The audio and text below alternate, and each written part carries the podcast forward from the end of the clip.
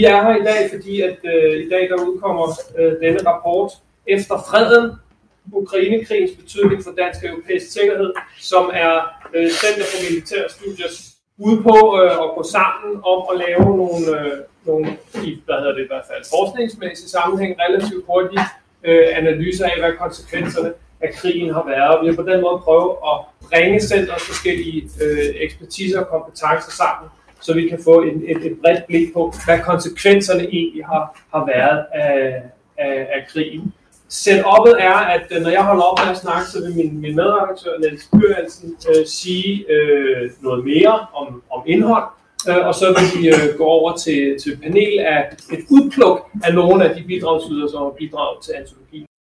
Jens Svendsen Christoffersen, militæranalytiker på Center for Militære Studier, Lise Wiederholm Christensen, forsvarsanalytiker på Center for Militære Studier, og Katja Lindskov Jacobsen, seniorforsker og Bertel Lee, professor emeritus på Center for Militære Studier, har sagt ja til at give kort indlæg på baggrund af deres kapitler, som så vil lede til en debat mellem jer og forfatterne og Niels og mig. Jo, tak Christian. Jeg hedder Niels Køhjelsen. Jeg er videnskabelig assistent på Center for Militære Studier, og også PhD-student på instituttet. Og jeg har redigeret den her rapport sammen med Christian, og jeg også stadig i det kapitlerne. Jeg vil lige kort introducere rapporten, før vi sætter vores panelister i gang, som ligesom er dagens hovedpersoner, kan man sige. Jeg valgte at kalde den efter freden, ikke efter krigen, som jeg tror Foreign Affairs, hvis der kaldte deres nyeste magasin After the War, men det har vi valgt, fordi den handler om tiden efter freden. Både ting som, at vi nu går ind i en æra, hvor vi er forbi måske de fredelige årtier i Europa, og måske også lidt mere globalt, men også i den forstand, at der kommer jo på et tidspunkt, hvor vi er forbi krigen og går ind i freden igen i Ukraine. Og vi skal allerede nu begynde at tænke lidt over, hvad det er, der sker i den sammenhæng. Det er i høj grad det, der er pointen her. Det er en begivenhed, som kommer til at få store konsekvenser for forsvars- og sikkerhedspolitikken i Danmark og Europa, og måske også globalt. Og der er nogle ting, der allerede er ret tydelige, sådan som vi ser det. Krigen er tilbage. Vi skal til at forholde os til krig i fuldbyrdet skala i Europa igen. På alle mulige måder. Konflikten med Rusland, den er nok også så intensiveret og så dyb nu, at det er svært at se en vej tilbage. I hvert fald under nuværende styre, og måske også under et fremtidigt styre. Og endelig så sikkerhedspolitikkens logikker, de dominerer også fuldstændig alting i det politiske landskab lige nu. Jeg har allerede set Sverige og Finland søger medlemskab i NATO. Vi har vores egen afstemning herhjemme om forsvarsforbeholdet. Vi har set et muligt sejdenvente i Tyskland, og man kan blive ved med at pege på nogle af de her udviklinger, der allerede er sket. Men det interessante er selvfølgelig også, hvad er der mere? Og det er lidt det, der er ideen med rapporten her. Vi følger ligesom ud i de her murborger, og så finder vi forskellige analytiske snapshots undervejs, som I kan se i rapporten. Og det er så de forskellige kapitler, som giver et bud på krigens implikationer på en række forskellige områder. Vi har panelister her, der taler om NATO, om Afrika, om dansk forsvar og om Kina, og der er også flere andre områder. Vi har bedt alle forfatterne om at undersøge, hvad er egentlig den russiske udfordring på det område, de beskæftiger sig med. Både lidt mere på lang sigt, men også i særdeleshed i lyset af krigen i Ukraine. Og hvad er så implikationerne af det for dansk og europæisk sikkerhed? Og I kommer til at høre nogle af deres tanker lige om lidt. Men jeg vil godt lige opliste to af de temaer, som rapporten, i hvert fald fra Christian og mit synspunkt, peger på. For det første er det et gennemgående tema, når man læser kapitlerne, at selvom der har været rigtig meget handlekraft og måske også sammenhold i Europa og i Vesten fra starten, så lurer konflikterne allerede, uenighederne ligger allerede nedenunder. Man må spørge sig selv, hvor længe kan den hårde linje over for Rusland holde? Hvilke landes virksomheder er det, som skal have gavn af investeringer og ressourcer? Hvad sker der hvis, eller når, vælgerne på et eller andet tidspunkt synes, det giver mere mening at bruge penge på pædagoger og sygeplejersker og grøn omstilling, end det gør at bruge penge på militært isenkram? Og hvad er der med den her mulige Trump 2.0-regering, eller hvad der nu kommer til at ske i USA? Der er allerede masser at tænke over. Så både i alliancepolitikken, men også i den hjemlige debat om forsvarspolitikken, så kommer der helt nye udfordringer med at skabe sammenhold, med at skabe enighed, med at skabe kompromis. Det er den ene pointe. Den anden pointe er, at, og den hænger sammen med det her, at den her situation skaber også et mulighedsrum. Og det er jo ofte det, der sker i kriser. Der kommer noget dynamik, men der opstår også nogle nye muligheder for, at man rent faktisk kan gøre noget. Men det mulighedsrum, det indebærer ligesom også et behov for øget forståelse af de her forskellige dynamikker, hvis man på en eller anden måde skal lave nye løsninger, som der er behov for i den nye situation. Og dermed er der så også behov for mere informeret debat, og det er også i det her lys, vi skal se den her rapport, tror jeg. Altså det er først og fremmest et bidrag, som søger at åbne og informere den her debat, tager nogle perspektiver op, identificerer nogle af de ting, vi skal være opmærksomme på. Jeg tror med de ord, der synes jeg da bare, vi skal sætte måske vores panelister i gang og høre lidt fra dem om deres respektive områder. Og vi starter med Jens. Jeg hedder Jens Svendsen Christoffersen, og jeg er militæranalytiker her på stedet her, og skal prøve i gang at reflektere lidt over de sådan lidt mere militære aspekter af, af krigen her efter Ukraines invasion. Og jeg har valgt sådan lige lidt hovedpointer for det kapitel, så hvis I tager et eksemplar derovre, så er det kapitel 9, som jeg har skrevet lidt om, og det er nogenlunde nogle af de her ting, som vi kommer til at snakke om her. Jeg er jo glad for, at den her fine bog her, den hedder Efterfreden. For som Christian han siger, så viste det, at alle krige de ender fredeligt. Og det gør de jo også på et eller andet tidspunkt. Så det er jo ganske fint. Men lad os lige dvæle en gang lidt ved sådan situationen her, Rusland i Østersøen. Hvor står vi her? Ikke? Vi står lidt med nogle militære distrikter herovre, ikke? Altså, og dem som ligesom berører vores fredens hav, som også Østersøen bliver kaldt. Det er jo ligesom det nordlige, vestlige og det sydlige militærdistrikt. Og det er også nogle af de tal, som I vil se i den der opgørelse, som jeg har lavet derinde, ikke? Som jeg stærkt understreger er estimater, dog baseret på rimelige, valide data, ikke? Når jeg kommer til den side. Ikke? Men altså, det er ligesom det, der står og truer os heroverfra, hvis man kan tale om, det er en trussel på nuværende tidspunkt. Men i hvert fald er der noget militær kapacitet her. Så har vi jo også heroppe, som man kan se her, at hvis vi nu kigger på NATO-udvidelsen mod øst, jamen så rykker vi lige hele alliancen 800 og cirka 65 kilometer mod øst. Og det betyder jo så nu, at den her Baltic Sea eller Fredens Hav nu bliver til NATO-hav. Sådan i lidt større udstrækning. Og hvad gør det? Jamen det er klart, at med Finland her, så klemmer vi lidt på den russiske evne til at kunne komme ud af Sankt Petersborg, og så er der Kaliningrad, det er stort set uændret, bortset fra at havet jo nu er et NATO-hav. Godt. Så hvad kan man sige, hvis nu ser det fra et russisk perspektiv, så vil jeg sige, altså det er klart, at man kan måske nok føle sig en lille smule klemt inde, hvis man nu tager de russiske briller på her.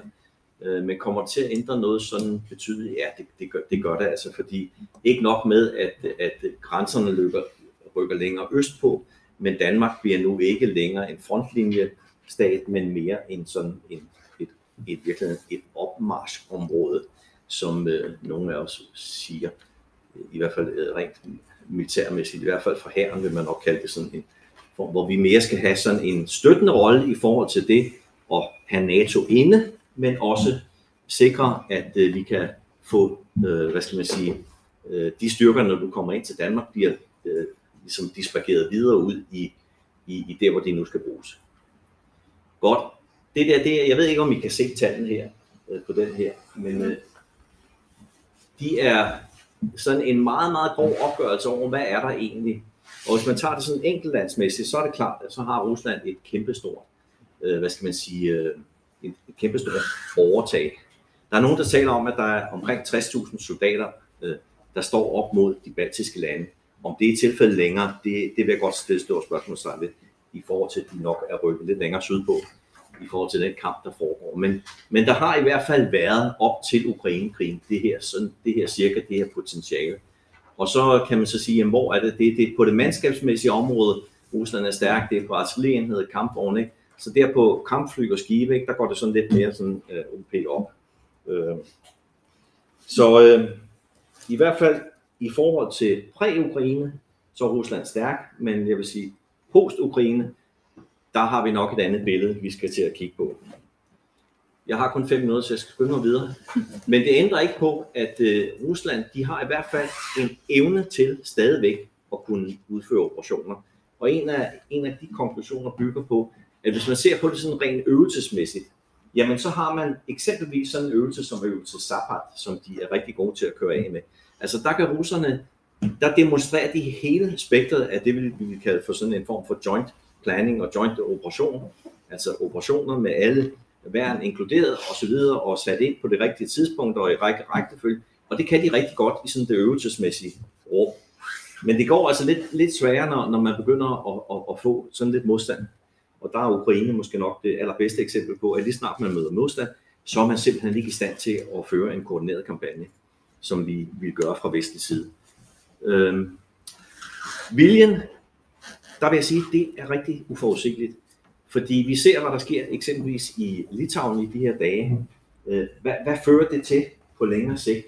Og er der egentlig en vilje til sådan at skulle gå i clinch med NATO på de forskellige områder? Jeg tror det ikke. Den er ikke til stede, fordi man er også realist i Rusland. Så man har nok lavet en god risikovurdering på, at det er nok ikke klogt. Og man så også samtidig blevet overrasket i Ukraine. Ikke? Men altså, vi har en tendens til at se alt med vores vestlige briller. Men man skal måske også begynde at kigge lidt på, hvordan ser russerne det egentlig. Godt. Hvor stiller det her Danmark? Ikke? Danmark står stadigvæk. NATO er og bliver den eneste garant for vores sikkerhed. Det er sådan groft sagt, som det er. Kan vi forsvare os selv som selvstændig nation? Nej, det kan vi ikke. Det kan jeg godt sige. Det har vi simpelthen ikke militære muskler til. Skal vi det? Nej, det skal vi ikke, fordi vi er en del af det kollektive forsvar. Skal vi kunne leve op til det på sigt? Ja, det tror jeg, at vi vil være rigtig, rigtig klogt, at vi begynder at tænke over at få boostet vores forsvar. Og det skal gøres fornuftigt, men det skal også gøres med en vis hast.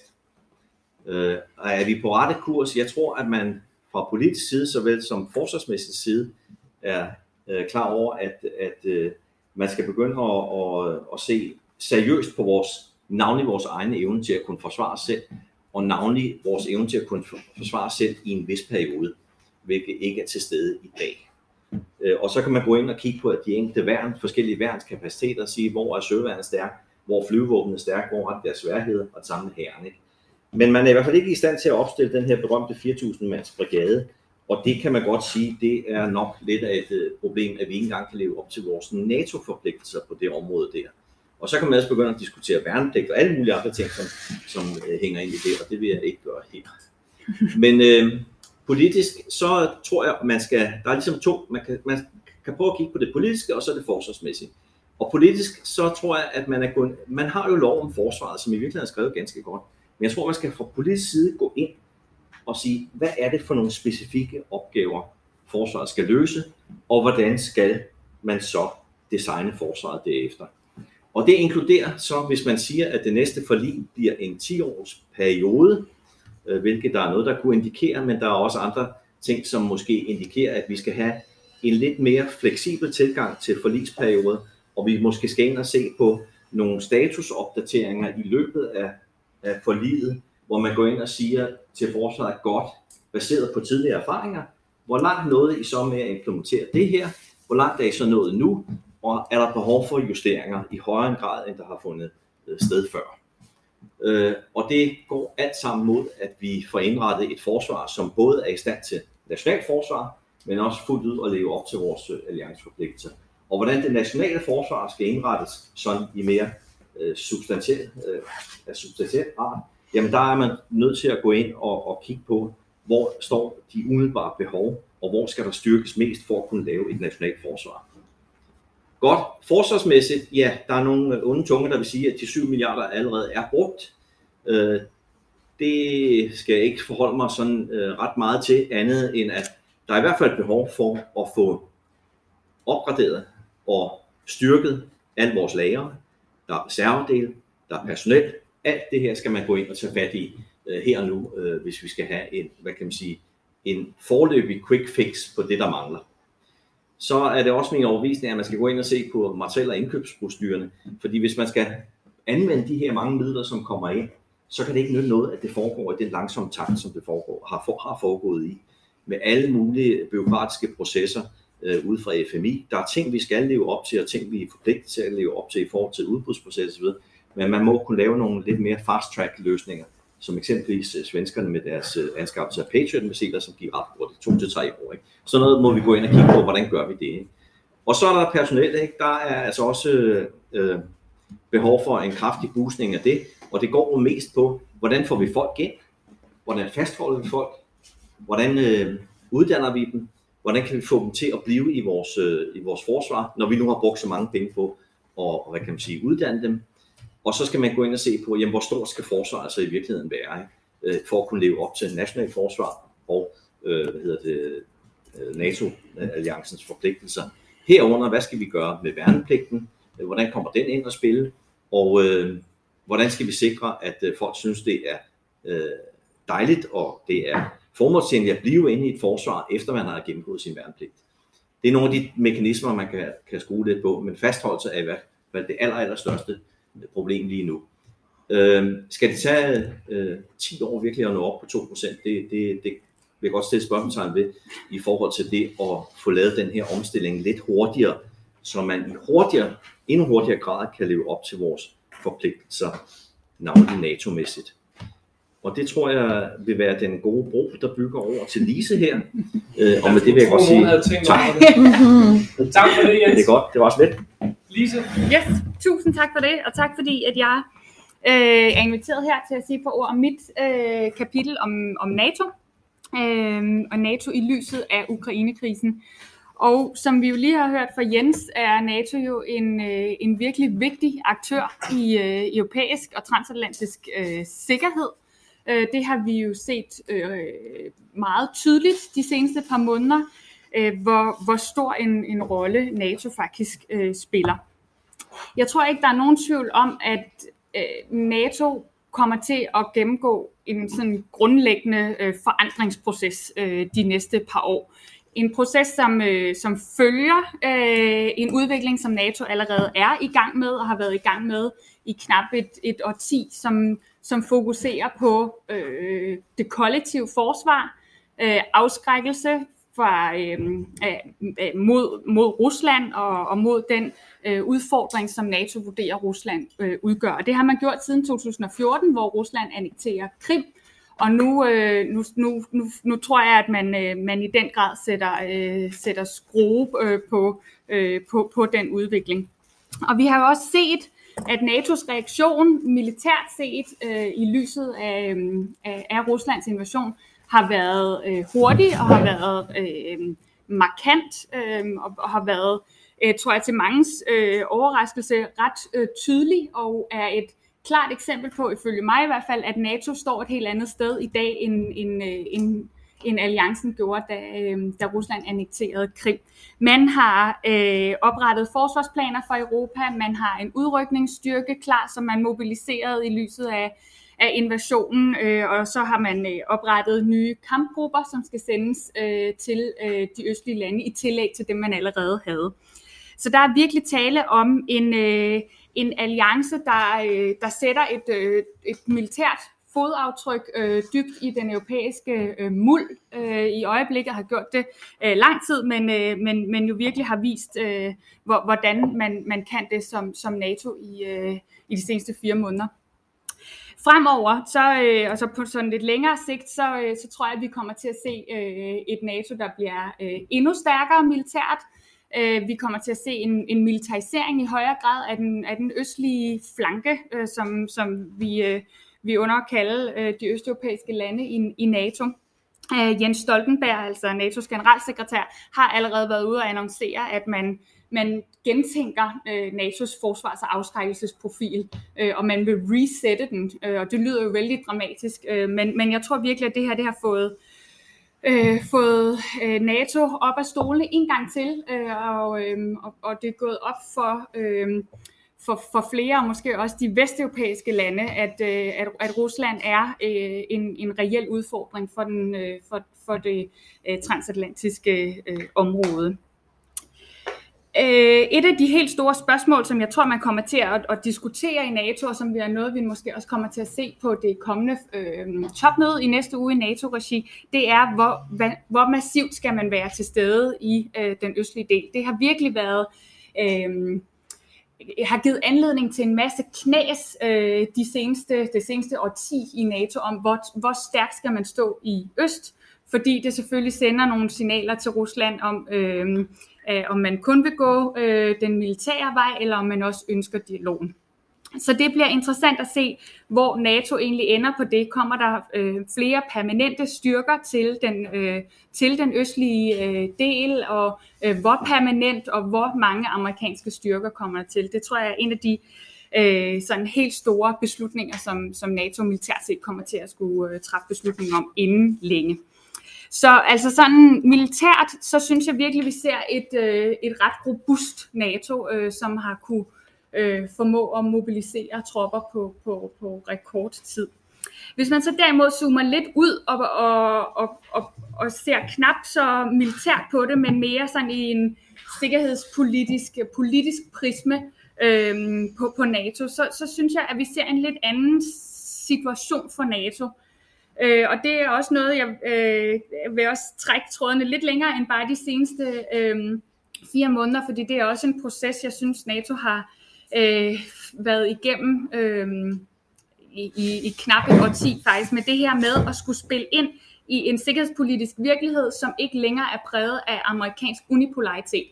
Det er et sikkerhedspolitisk miljø, hvor der er nye stormagter, som også gør krav på sine geopolitiske interesser, altså Rusland selvfølgelig, og især deleshed i forhold til Ukraine og Østeuropa, men jo også Kina, som jeg også ved, Bertel vil sige mere om, som jo også er blevet en global sikkerhedspolitisk aktør, som NATO på en eller anden måde skal forholde sig til.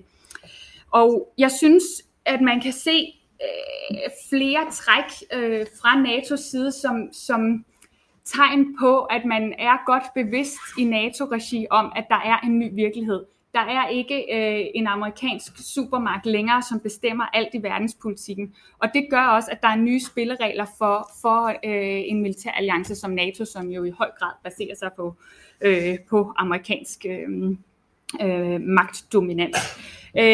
Man har været enormt bevidst om, hvilken retorik man har brugt fra NATO's side. Det har man været påpasselig med. Et eksempel, jeg synes er godt, det er, at Jens Stoltenberg måske er den eneste større vestlige leder, der ikke har været i Kiev. Alle andre har været der, men det har han ikke, og af gode grunde. Det er langt mere komplekst, når det kommer til NATO-alliancen. Et andet eksempel er koordinationen af våben ind i Ukraine fra Vesten. Den sker i en koalitionsramme og ikke i NATO-regi, hvilket den i princippet lige så godt kunne. Men der er man meget bevidst om, at det her det er en situation, som på en eller anden måde gør, at NATO i højere grad måske står politisk lidt mere defensivt og er lidt mere i tvivl om, hvor er de her skjulte røde linjer for Rusland i særdeleshed, men altså også i stigende grad for kineserne. Og det leder mig lidt videre til, at jeg tror, at noget af det, som også kommer til at være virkelig vigtigt de næste år for NATO, det er at finde balancen mellem at være en regional militær alliance, som skal afskrække Rusland i Europa, og så skal opruste konventionelt i Europa, samtidig med, at USA allerede har sat en ny retning, nemlig til Indo-Pacific og med konkurrencen til Kina. Hvordan kommer NATO til at finde en balance mellem det regionale og det globale? Det bliver ganske interessant at holde øje med. Jeg synes, der var jo allerede før Ukraine-krigen et NATO, som i høj grad på ganske få år havde fået øjnene op for Kina. Alt handlede lige pludselig om Kina på NATO's dagsorden, og alt kunne ligesom ses i en prisme af udfordringen for Kina. Og det bliver jo interessant at følge. Det tror jeg, vi kommer til at se mere af. Det er der allerede tydelige indikationer på, at NATO også vil være en global aktør i forhold til den kinesiske udfordring. Men hvordan man lige lander den med et aggressivt Rusland i Europa og et voksende Kina i Asien. Det bliver spændende at se. Jeg tror, det er det, jeg har. Tak for det, Lise. Hvis man kan se, at der er sådan en geografisk spredning fra Danmark og videre ud, så er det fuldstændig rigtigt set. Så nu går vi til hele vejen til Afrika. Yes. Stop mig, hvis jeg taler for hurtigt og for længe, fordi jeg har fået til opgave at sige intet mindre om 360 grader hele vejen rundt. Hvad betyder krigen i Ukraine for Rusland i Afrika, for Afrikas 54 lande og for de vestlige interventionsaktører, der opererer på kontinentet? Så det er en mundfuld, men jeg skal nok prøve at gøre det rigtig kort, for jeg har 5 minutter. Nogle af tingene kan beskrives som bredere tendenser, og nogle af tingene er meget kontekstspecifikke. Hvis vi starter med Rusland, tror jeg, man godt overordnet kan sige, at meget tyder på, at Afrika ikke bliver mindre vigtigt, men mere vigtigt. Et økonomisk isoleret Rusland med sanktioner osv., kan i meget høj grad, tror jeg, forventes at kigge til Afrika i stigende grad. Både på formelle markeder, men også på uformelle markeder. Vi ser guld i Sudan og diamanter i den Centralafrikanske Republik. Det samme gør sig gældende for et politisk og diplomatisk isoleret Rusland, der også ser til Afrika i stigende grad, for blandt andet at få venner, der kan stemme positivt eller undlade at stemme negativt i hvert fald, når der stemmes i FN's generalforsamling. Så det er bare 2 eksempler på, at min analyse er, at man nok ikke skal forvente, at selvom vores fregat vender hjem fra Afrika, så gør Rusland næsten det modsatte. Vi vender tilbage til nuancerne i Ruslands engagement på kontinentet. Dem er der nemlig rigtig mange af. Men den anden vinkel, hvis man skal nå hele vejen rundt, handler selvfølgelig om Afrikas mange lande. Og det er her, jeg tænker, at de bredere tendenser er færre, og behovet for kontekstanalyse er meget større. Generelt må man bare sige, at selv hvis der ikke er enighed om det blandt alle lande i Afrika, så er situationen meget mere tilspidset. Man navigerer i en ny geopolitisk virkelighed, uanset om man er helt enig i hvor høj grad vores konflikt, som nogle lande mener, skal trækkes ned til det afrikanske kontinent. På den ene side, jeg lige kommer tilbage fra Nigeria, hvor en diplomat sagde, "We would still like to be able to play all players." Og det er ligesom den ene position. Vi vil gerne være i stand til stadigvæk både at kunne samarbejde med Kina, med Rusland, med Frankrig og Danmark, og det er der ikke rigtig nogen, der skal bede os om at vælge side i. Så der er ligesom en ret stor gruppe af afrikanske lande, der synes, at de gerne stadigvæk vil forholde sig neutralt og have alle døre åbne. Så er der en gruppe afrikanske lande, der har taget meget positiv stilling fra vestens side, kan man sige, og stemt i vores favør, og så er der nogle lande, der har vist større sympati med Rusland. Sudan er et, Eritrea er et andet, Senegal bevæger sig lidt på vippen i, hvem de har møder med, og hvem de ikke har møder med, men for alle gør det så gældende, at der er en helt vildt stor opmærksomhed på, hvem de har samtaler med, og det er ikke kun på det sikkerhedspolitiske, men også på alt muligt andet, hvem der bygger havne og alle mulige andre ting. Så der kan man sige, der er behov for lidt flere nuancer, både på hvem de laver partnerskaber med, men også på hvordan forskellige konflikttyper bliver påvirket af situationen i Ukraine. Så Somalias situation ser i forvejen rigtig slem ud med hungersnød, den bliver jo ikke bedre af, at fødevareproduktionen også er ramt af krigen i Ukraine. Hvis man kigger til nabolandet i Etiopien, har der længe været en konflikt, der nu ser ud til måske at kunne blive rekrutteringsgrund for Wagner-gruppen, som er sådan en lejesoldatergruppe med meget tætte links til Putin-regimet. Så jeg tror, man kan ligesom tage det statslige niveau og så konfliktdynamikniveauet, og begge steder er det bare nødvendigt at have meget specifik kontekstforståelse. Den sidste vinkel i 360 graders analysen handler mere om vestlige interventionsaktører. Vi er nødt til at forholde os anderledes til Rusland som aktør, og vi er også nødt til at forholde os anderledes i vores dialog med alle afrikanske lande og vil jeg egentlig også sige institutionerne på kontinentet. Det er noget andet at snakke med den afrikanske union efter 24. februar, end hvad det for eksempel var før. For at beskrive, det er relativt komplekst, synes jeg, men det er også fordi, jeg godt kan lide detaljerne i det, og det bliver det kun mere komplekst af. Men for at beskrive det, har jeg egentlig bare i kapitlet introduceret to ret simple analytiske greb. Jeg prøver at argumentere for, at der er et før og et efter 24. februar. Der er et før i den forstand, at vi ikke skal... Altså, det er ret farligt at tro, at Rusland først var til stede i Afrika efter 24. februar. Det er der, vi i meget højere grad har fået øjnene op for det, men det var de også forinden. Så tilbage i 2017 så vi allerede tendenser. I 2019 var der en meget stor summit i Rusland med stort set alle afrikanske statsledere, og Wagner-gruppen har lige så stille bevæget sig fra Libyen til den Centralafrikanske Republik, til Mosambik, til alle mulige andre steder. Så der er altså et før til Ruslands tilstedeværelse på det afrikanske kontinent, som jeg tror, vi er nødt til at forstå. Blandt andet for at se, at Wagner-gruppen nogle steder har fejlet. Det var i Mosambik, og det var før. Der er også i min optik nogle meget synlige og nogle mindre synlige dimensioner af måden, hvorpå Rusland er til stede. De meget synlige handler om våbensalg, annoncerede militærbaser, der ikke er blevet til noget. De store summits, hvor der også skulle have været en senere til efteråret, det tvivler stærkt på, at der kommer til at være. Og pointen med den sondring er egentlig, at det ikke er de meget synlige, der er de meget vigtige. Det er de mindre synlige dimensioner, Ruslands brug af desinformation, Ruslands brug af ikke officielle lejesoldater, så ikke synlige i den forstand, at man ikke godt kan tage et billede af en Wagner-gruppe lejesoldat i den Centralafrikanske Republik, men i den forstand, at Rusland kan sige, det kender vi ikke noget til. Så det er faktisk de dimensioner, der er de allervigtigste for vestlige interventionsaktører at holde øje med, fordi det er der, Rusland virkelig har formået at skabe indflydelse billigt og fleksibelt.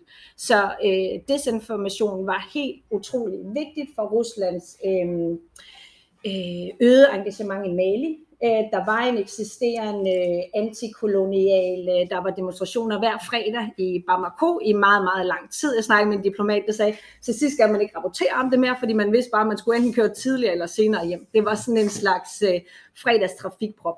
Men så der var ligesom et antikolonial sentiment allerede, men det lykkedes Rusland i utrolig stor grad at booste det via desinformation, som så blev vejen ind til, at stort set alle vestlige aktører har trukket sig ud nu. Man kan ikke samarbejde med Mali. Det er Wagner-gruppen, der ligesom har overtaget der på tragisk vis med rigtig mange menneskelige omkostninger. Og det andet eksempel er fra den Centralafrikanske Republik, hvor vi faktisk tillod med FN-mandat, at Rusland fik lov til at træne, og man var så ikke helt klar over omfanget af den træning, også indebar, at Rusland tog Wagner-soldater med sig, og den er i stigende grad blevet vigtigere og vigtigere, den usynlige dimension, så man må sige, det er det andet eksempel på, at det altså er det usynlige langt mindre end de store annoncerede flådebaser, vi skal være forsigtige med.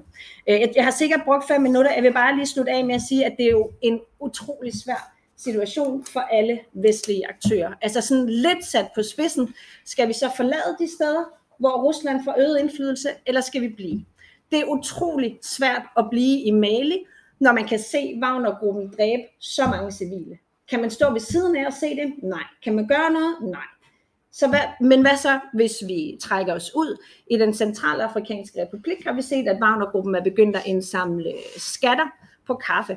Så frygtscenariet er, at det ligesom bliver en selvfinansieret privat hær for et regime, som de beskytter i lang tid, så vi kommer ikke tilbage, hvis vi trækker os ud.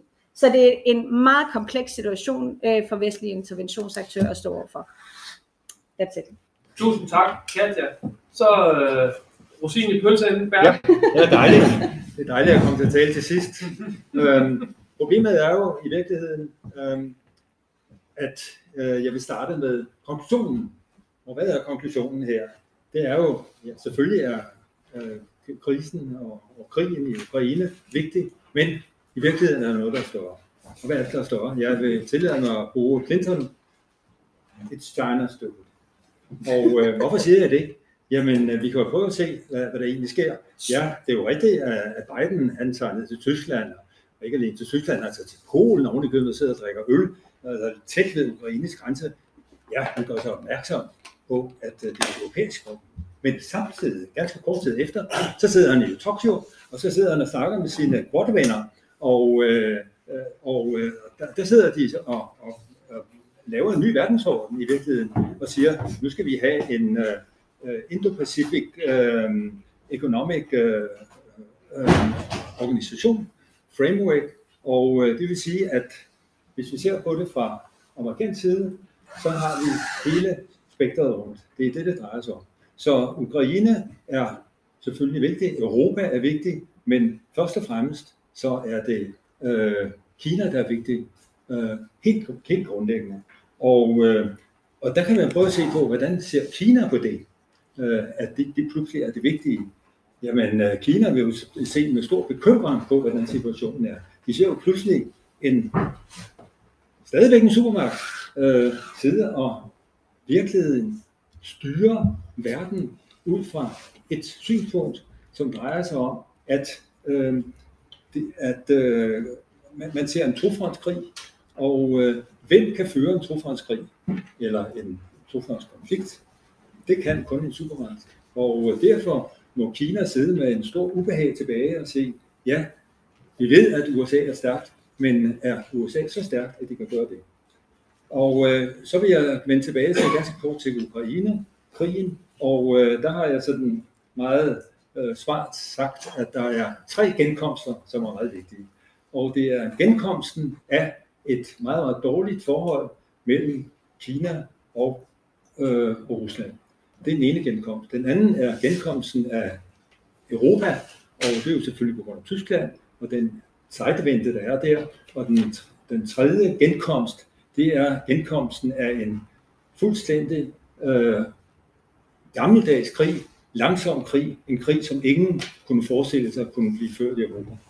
Og hvis vi nu kigger på situationen mellem Rusland og Kina, jamen hvad sker der den 4. februar? Den 4. februar, der, vi ved jo alle sammen, det er OL, der starter, og hvem står på podiet? Det gør Putin og selvfølgelig Xi Jinping.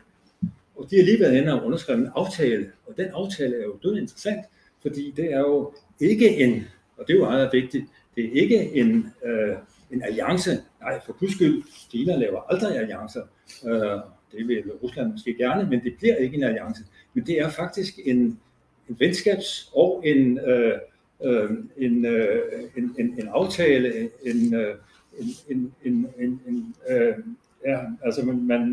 en venskabsaftale og en slags partneraftale.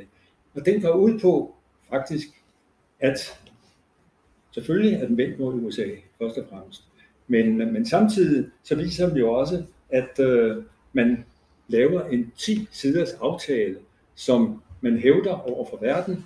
Den er rock solid, altså den kan slet ikke ændres, og den er åben til alle sider. Og det er jo faktisk i meget, meget høj grad en binding, som Kina laver, eller som Rusland laver på Kina i virkeligheden. Fordi hvad indeholder den aftale? Den indeholder 2 grundlæggende ting, og det er, at Kina anerkender, at Rusland har nogle specielle sikkerhedspolitiske problemer. Men samtidig så siger Rusland jo også meget, meget klart, at Taiwan, det er klart en kinesisk ting, og det støtter vi kraftigt. Jeg har været meget grundig til at undersøge, hvordan kineserne egentlig ser på det her. Snakket med folk, snakket med delegationer, der kommer fra Kina, og det jeg så hævder, når vi sidder og snakker med dem om, hvordan kan I overhovedet gå ind i sådan en aftale, altså hvor I binder jer til Rusland, og når I har en politik, som for det første siger, suverænitet er det helt afgørende, og ikke indblanding i andres anliggender er lige så vigtigt, og endnu mere vigtigt, altså regime change, det er fuldstændig godt. Og hvad er det, der er sket? Alle de der 3 ting, det er jo noget, som i virkeligheden er blevet overtrådt, og alligevel holder Kina ved. Og det er jo det interessante ved det. Altså her kan vi jo fastslå, at Kina bliver ved med at sige, at ja, Rusland har nogle særlige forhold, og det vil de ikke afvige. Men til gengæld, så ser vi også et Kina, som jo simpelthen begynder at vil sige, lige så snart krigen starter, så sørger de for, at alle kineserne så bliver trukket tilbage og væk ud af landet og så videre. Meget, meget effektivt. Så vi kan jo se et Kina her, som i virkeligheden er meget utilpas ved den der særlige situation. Og prøv at se, hvad USA siger. USA siger til kineserne, I er på den forkerte side af historien. Det er den ene ting. Og den anden ting, det er så det, man kunne kalde den anachronistiske krig. Ikke? Fordi, jamen, hvordan kan det overhovedet finde sted? Altså en krig, som simpelthen bliver ført meget, meget gammeldags, meget, meget langsomt, med traditionelle midler. Altså, man går jo tilbage til forrige århundrede, og det er jo egentlig mærkeligt, fordi prøv at se på, hvad Rusland i virkeligheden er god til. Rusland har været god til at bruge alle mulige former, andre former for krig, cyberkrig, og alle mulige former for at gribe ind i områder, som ikke er krig, ikke? Eller direkte krig. Men på den anden side, så kan vi jo se, at hvis vi ser på det i forhold til Kina, altså hvordan ser Kina for krig i øjeblikket? Kina har jo et formål. Ingen krig overhovedet. Den eneste krig, vi kan acceptere, det er krig for at erobre Taiwan. Ellers ikke. Og Kina er jo dybt optaget af stadig af sin vækst. Man tænker på 49, altså hvor man har 100 års jubilæum. Og det vil sige, at man er ikke interesseret i krig på nogen tilfælde måde. Og hvis vi ser på den kinesiske måde at føre krig på, så er den jo langt, langt mere avanceret end den russiske. Altså de har jo startet med at sige, jamen vi mekaniserer, det er det første, ja, og så laver vi informationskrig, og så er det tredje. Nej, det vi gør, det er, at vi simpelthen ser på intelligens, ja, altså en brug af intelligens, og det er jo selvfølgelig kvantumcomputer, og det er selvfølgelig artificial intelligence. Så kommer den tredje ting, den tredje genkomst, og det skal jeg gøre kort, det er genkomsten af Europa, og der siger man, altså indtil 1945, ikke, så var havde Europa, skal vi sige, i 500 år i virkeligheden styret verden og verdens centrum. Derefter blev Europa 0. Det blev delt, og selv efter, at man så fik afsluttet den kolde krig, så var Europa stadigvæk altså en del af hele den amerikanske verden. At vi kunne sige, at USA altså, har jo hele tiden været en pacifier og en, der i virkeligheden varetager den europæiske sikkerhed. Altså, at man i virkeligheden ser, at Europa har en særlig magt, altså United States is a European power. Og det er jo interessant og vigtigt, og er det det, der bliver ændret nu? Vi kan jo stille det spørgsmål, fordi det, der sker, det er jo, at det, der sker den 27. altså nu snakker vi om den 24. Den 27. februar, der har vi jo Bundestag, ikke? Altså vi har Scholz, der stiller sig op. Nu er Tyskland totalt ændret. Altså ny udenrigspolitik, ny forsvarspolitik, ny sikkerhedspolitik, og vi giver alle de her mange penge. Og det betyder jo, at Tyskland fra at være en økonomisk stormagt, altså det er jo nummer 4 i verden, økonomisk set, nu også bliver en strategisk magt. Og i og med, at Tyskland bliver en strategisk magt, så bliver Tyskland jo også en strategisk magt globalt. Og det vil sige, at man kan næsten ikke undgå på lang sigt, at vi får en fuldstændig stor ændring af det her. Og hvad det var Kina med det her at gøre, ja, det er jo det dybt interessante, fordi hvad er Kina interesseret i? Altså Kina er jo ikke interesseret i, at der bliver en eller anden meget, meget tæt alliance mellem Kina og Rusland. Altså det er ikke i Kinas interesse, fordi hvad er Kinas interesse med hensyn til Europa? Det er selvfølgelig at have et godt forhold til Europa, og hvorfor vil de have det? Jamen det er jo selvfølgelig også for at kunne splitte Europa, altså fra USA, så vi har en helt anden indstilling, og det vil sige igen for at understrege det her, at den her alliance, som jo ikke er en alliance mellem Kina og Rusland, i virkeligheden er ret skrøbelig, og står for til forfald. Så vil jeg ganske kort komme ind på konstanterne, og du var inde på det. Jamen, hvad har vi af konstanter i øjeblikket? Meget, meget kort. Altså, vi har en supermagt, det hedder USA, og det er den eneste supermagt. Det er en pause, eller en stat, som faktisk bliver accepteret som supermagt af alle. Prøv at se, hvad Putin har sagt. Putin siger altid, USA er en supermagt. Prøv at se, hvad Xi Jinping siger. Altså, USA er den største, den afgørende magt. Og det er jo så interessant, at netop de to lande siger det. Og vi kan så prøve på at se meget, meget kort på, hvad det er, USA foretager. Altså prøv at se, hvordan de faktisk styrer verden i øjeblikket. Og de styrer verden ved, at det er afgørende, hvor Biden sidder, og hvilke ting, der bliver gjort. Og det gør han jo ved hjælp af sit diplomati naturligvis, som jo har aldrig været så effektivt før. Og han gør det selvfølgelig også i forbindelse med demokrati. Og det er jo en ret afgørende ting, netop i forbindelse, når vi snakker om Ukraine. Fordi, altså, hvor har man et land, der kæmper for sin demokrati? Det er jo simpelthen Ukraine, så det er jo også en støtte til hele hans, altså Amerikas fremme af demokrati. Og så har du selvfølgelig det næste, det er deterrence, og der er, kan vi sige, at USA styrker sit forsvar. Og det allervigtigste naturligvis, det er jo alliancerne. Vi ser jo alle de der alliancer, USA bygger op, altså dels støtter til NATO selvfølgelig, men først og fremmest er de der tre store alliancer, som nu er opstået i Asien. Så hvis jeg grundlæggende skal sige, hvem er vinderen i den her diskussion, ikke? Og det er jo ingen tvivl om, at det er USA, der vinder. Men der har vi selvfølgelig en truslen, og truslen, det er jo den der store Trump-ballon, som er et eller andet sted, ikke? Og det er jo ganske forfærdeligt, at det i virkeligheden er så tæt på, at det kan ændres. Men sådan som USA i øjeblikket agerer, så er den jo en ledende magt og en supermagt. Det næste, det kan vi sige, er vinder, det er Europa.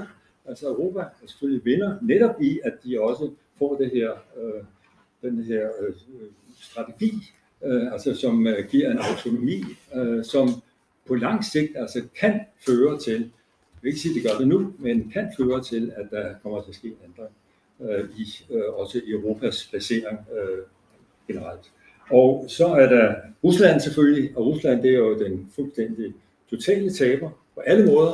Altså Rusland har jo hermed altså sat sig uden for historien, og hvis vi så går videre og lige tager til Kina, så skal vi sige, at Kina er selvfølgelig, altså ikke alene at Kina kan kigge på sig selv, men vi kan også kigge på Kina, altså er jo selvfølgelig generelt en vinder.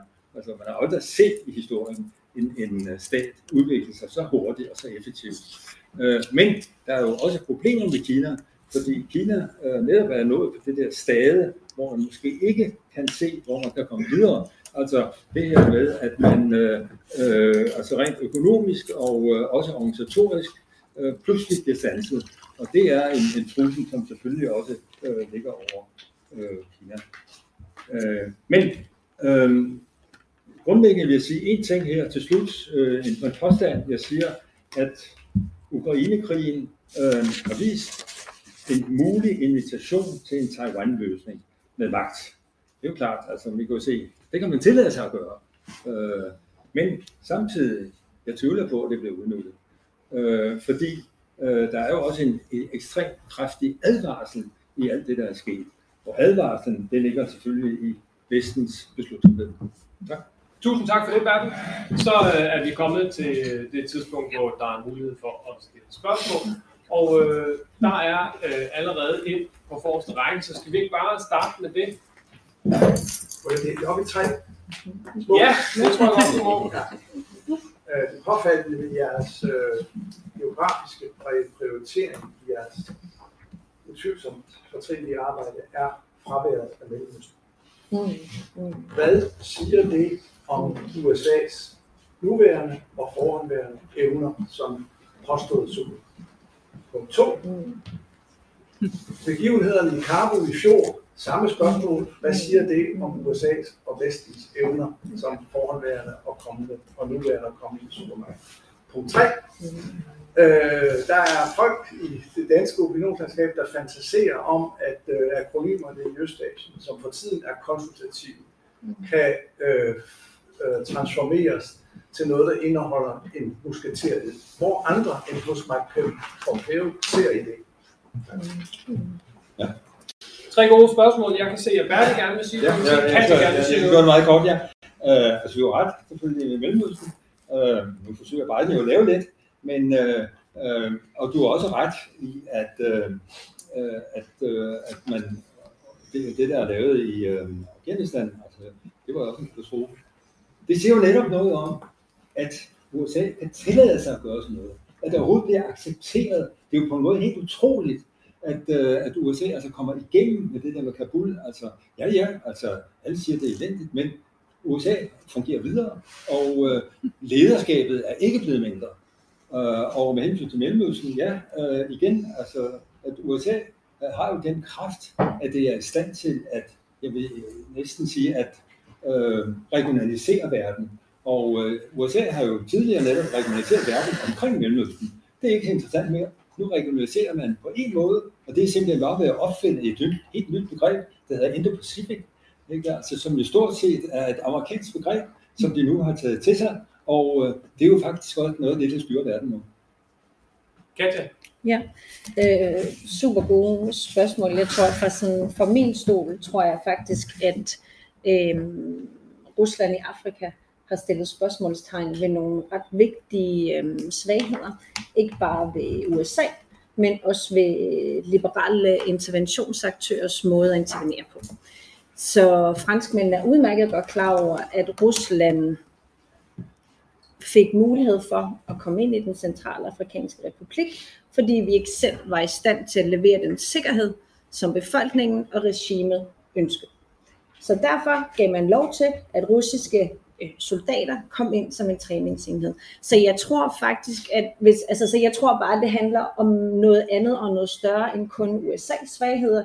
Det handler om, at vi som liberale vestlige interventionsaktører gentænker måden, hvorpå vi intervenerer, og hvad det er, vi tilbyder, og hvordan vi gør det.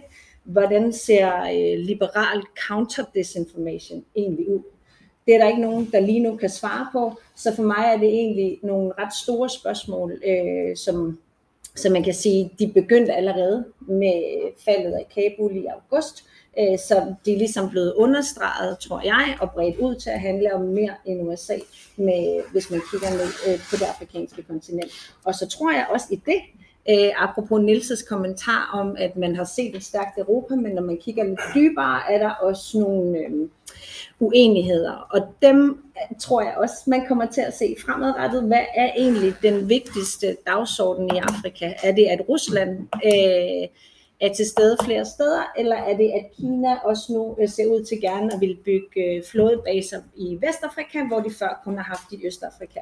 Og der må man jo bare sige, hvad kommer der til at være en arbejdsdeling om, at når det handler om Rusland, så er det lidt mere Europas ansvar, og når det handler om Kina, så er det lidt mere USA's, eller hvordan kommer den uenighed til at forme sig? Så rigtig godt spørgsmål, men for mig bredere end kun USA's svaghed. Jens, hvor kort bemærkning, og Lise også, hvor kort bemærkning. Ja, altså jeg tror ikke, man, hvis vi skal sige, om Mellemøsten i virkeligheden er glemt, eller om vi har glemt det her, vi har måske nok ikke behandlet det så dybtgående, som man kunne, men der er stadigvæk fra NATO's side et fokus på hele det middelhavsmæssige område. Tyrkiet spiller, selvom man måske ikke kan betragte det helt som Mellemøsten, men Tyrkiet spiller en afgørende rolle for øjeblikket i forhold til Ukraine, så derfor så er det der i hvert fald og svensk-finske NATO-medlemskab, så derfor er der et stærkt fokus der. Og trusselsmæssigt, der tror jeg heller ikke, der er nogen, der har glemt og ligesom at se på, hvad er det for en ballistisk missiltrussel, der stadigvæk eksisterer, fordi ballistisk missilforsvar stadigvæk behandles som et seriøst problem, og det ser man faktisk også i en dansk kontekst, fordi vi ser allerede nu på SM-2-missiler, som vi heldigvis har fået begyndelsen af, men vi ser også på SM-6-missiler, som er i virkeligheden de eneste, der kan skyde hypersoniske missiler ned, ikke dermed sagt, at de kommer fra Mellemøsten, men der er fortsat en trussel, og det vil man også se i et styrket ballistisk missilsamarbejde på NATO's side, efter min vurdering. Ja, faktisk er jeg helt enig med Jens. Altså i NATO-regi bliver det her stadigvæk en knast, man skal finde ud af at håndtere, og jeg tror, det er noget af det, som Katja også nævner lidt med, at der kan godt opstå splid også i Europa. Hvordan håndterer vi det her? Og der tror jeg, at det er et af elementerne, det er mellem de sydeuropæiske og de østeuropæiske. De bliver ved med at kæmpe om, hvor skal alliancen lægge sin energi. Og jeg tror, et af de områder, man kan holde, eller samarbejder, man kan holde øje med lige præcis i forhold til Mellemøsten og Syd, det er, hvordan NATO og EU fordeler den opgave mellem sig. Jeg kunne godt forestille mig, at EU's militære dimension i højere grad vil tage sig af noget af det i Syd, og lade NATO lave den mere hårde afskrækkelse over for Rusland i Øst. Jeg har to spørgsmål, men jeg bliver simpelthen nødt til at sætte mig selv på, fordi at, jeg synes, det er et godt spørgsmål. Mette Frederiksen holdt sin tale hos Udenrigspolitisk Selskab her i slutningen af sidste år, ikke, hvor hun brugte to af sine yndlingsanekdoter. For det første skulle man lægge hånden på kogepladen, som jeg synes er virkelig dumt. For det andet så skulle var det væsentligt, at der ikke måtte være et ark papir mellem Danmark og USA. Det kan man, tror jeg, i højere grad diskutere fornuften i at have en tæt dansk-amerikansk alliance. Så mit spørgsmål til panelet skal være, når man kigger på jeres område, altså NATO, Afrika, dansk forsvarspolitiske udfordringer og hvordan det forandrer relationen til Kina, gør det her det så nemmere for Danmark at være en tæt allieret med USA? Kommer der til at være mere end et ark papir mellem Danmark og USA? Bliver det nemmere eller sværere? Det er til jer sammen, men du kan få lov at starte, Kalle. Altså helt kort med afskaffelsen af forsvarsforbeholdet, må man jo sige, ja, det er svært at sige, hvilken retning det går, men mulighederne for at lægge mere end et stykke papir imellem bliver jo flere. Så der er i hvert fald nogle muligheder, vi ikke har haft... nogle muligheder, vi ikke har kunnet deltage i før, som gør, at det ikke er entydigt, at vi på samme måde tilvælger USA. Og vi har så haft en periode, hvor vi tilvalgte Frankrig mere, end vi ellers har gjort i hele Sahel-regionen og også i Guinea-bugten, men det er heller ikke uden problemer. Så spørgsmålet er vel egentlig, om afskaffelsen af forsvarsforbeholdet betyder mere end et stykke papir, ikke? Mm-hmm. Så får Jensen, og så tager vi Lisa, så kan Bertel tænke sig over. Altså USA i den her sammenhæng er så cementeret ind i dansk udenrigs- og sikkerhedspolitik, så der er ikke en A4, hvad kan man sige, splittet til der. Der, hvor man kan måske se noget bevægelse, det er på det arktiske område, som du selv er fuldstændig inde i. Men der vil også kun være et krav fra USA, som i forhold til netop EU, løfter syddagsordenen lidt mere. At vi selv tager lidt mere ansvar i den region i forhold til USA, fordi man formentlig fra USA betragter Middelhavet Syd mere som et europæisk anliggende, end man betragter det som et amerikansk anliggende. Ja, men altså, jeg tror også, man vil stadigvæk fremover lægge sin æg i den amerikanske kurv. Eksemplet med, at amerikanske tropper nu må være på dansk jord i fredstid, er et rigtig godt eksempel på, hvordan vi nu prøver at gøre vores hus og grønne i nærområdet, frem for at kunne sende soldaterbidrag til Mellemøsten eller Afghanistan. Man prøver, tror jeg, fra dansk side at finde ud af, hvordan kan man spille sig god i sådan amerikansk optik inden for det danske nærområde, og det er i Arktis, og det er i Østersøregionen. Og problemet kommer så, hvis amerikanerne kommer og siger, det skal I bare blive ved med, og I skal bidrage her og her i Østersøen og Arktis, men vi vil også gerne have, at I deltager i vores operationer i det sydkinesiske øhav. Så der får Mette Frederiksen en udfordring med det forsvar, vi har i dag, tror jeg. Ja, altså der er jo ingen tvivl. Det er jo Mette, der sidder og styrer, og hun har ret. Og hvorfor har hun ret? Jamen, hun har ret, fordi Danmark har jo lige besluttet en ny sikkerheds- og udenrigspolitisk strategi. Jeg ved ikke, om nogen af jer har læst den. Det bør man gøre. Den er jo 50 sider, og den er meget populær lille ting, ikke? Men hvad siger den? Den siger jo, at værdipolitikken er det afgørende. Og når man så ser på værdipolitikken i forhold til netop det, vi sidder og diskuterer med USA og andre lande, ikke, så siger man jo, at det vigtigste, det er i virkeligheden det, der kommer fra USA, det er værdien, og det er selvfølgelig demokratiet som sådan. Ikke?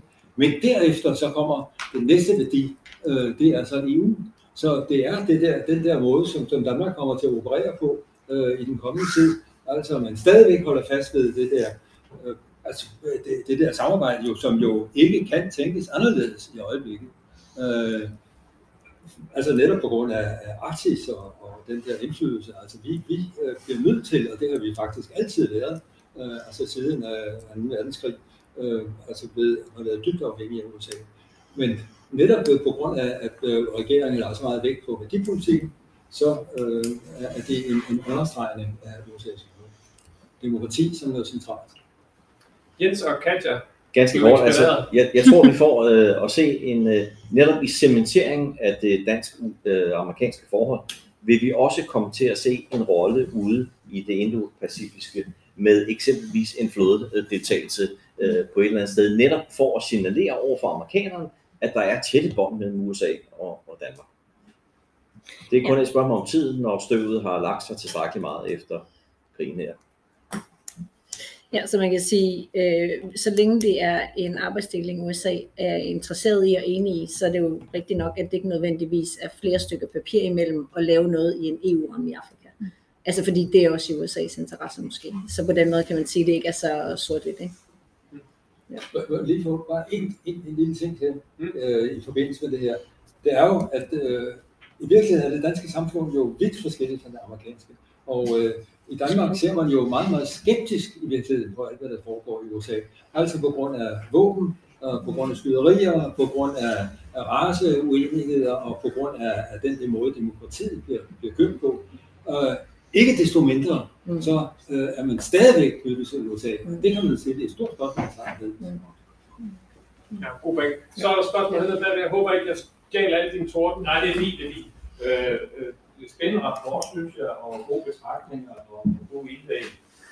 Jeg må indrømme, at jeg i starten over titlen efter freden, ikke? Og vi har noget en omgående konflikt, som måske kommer til at være rigtig lang tid.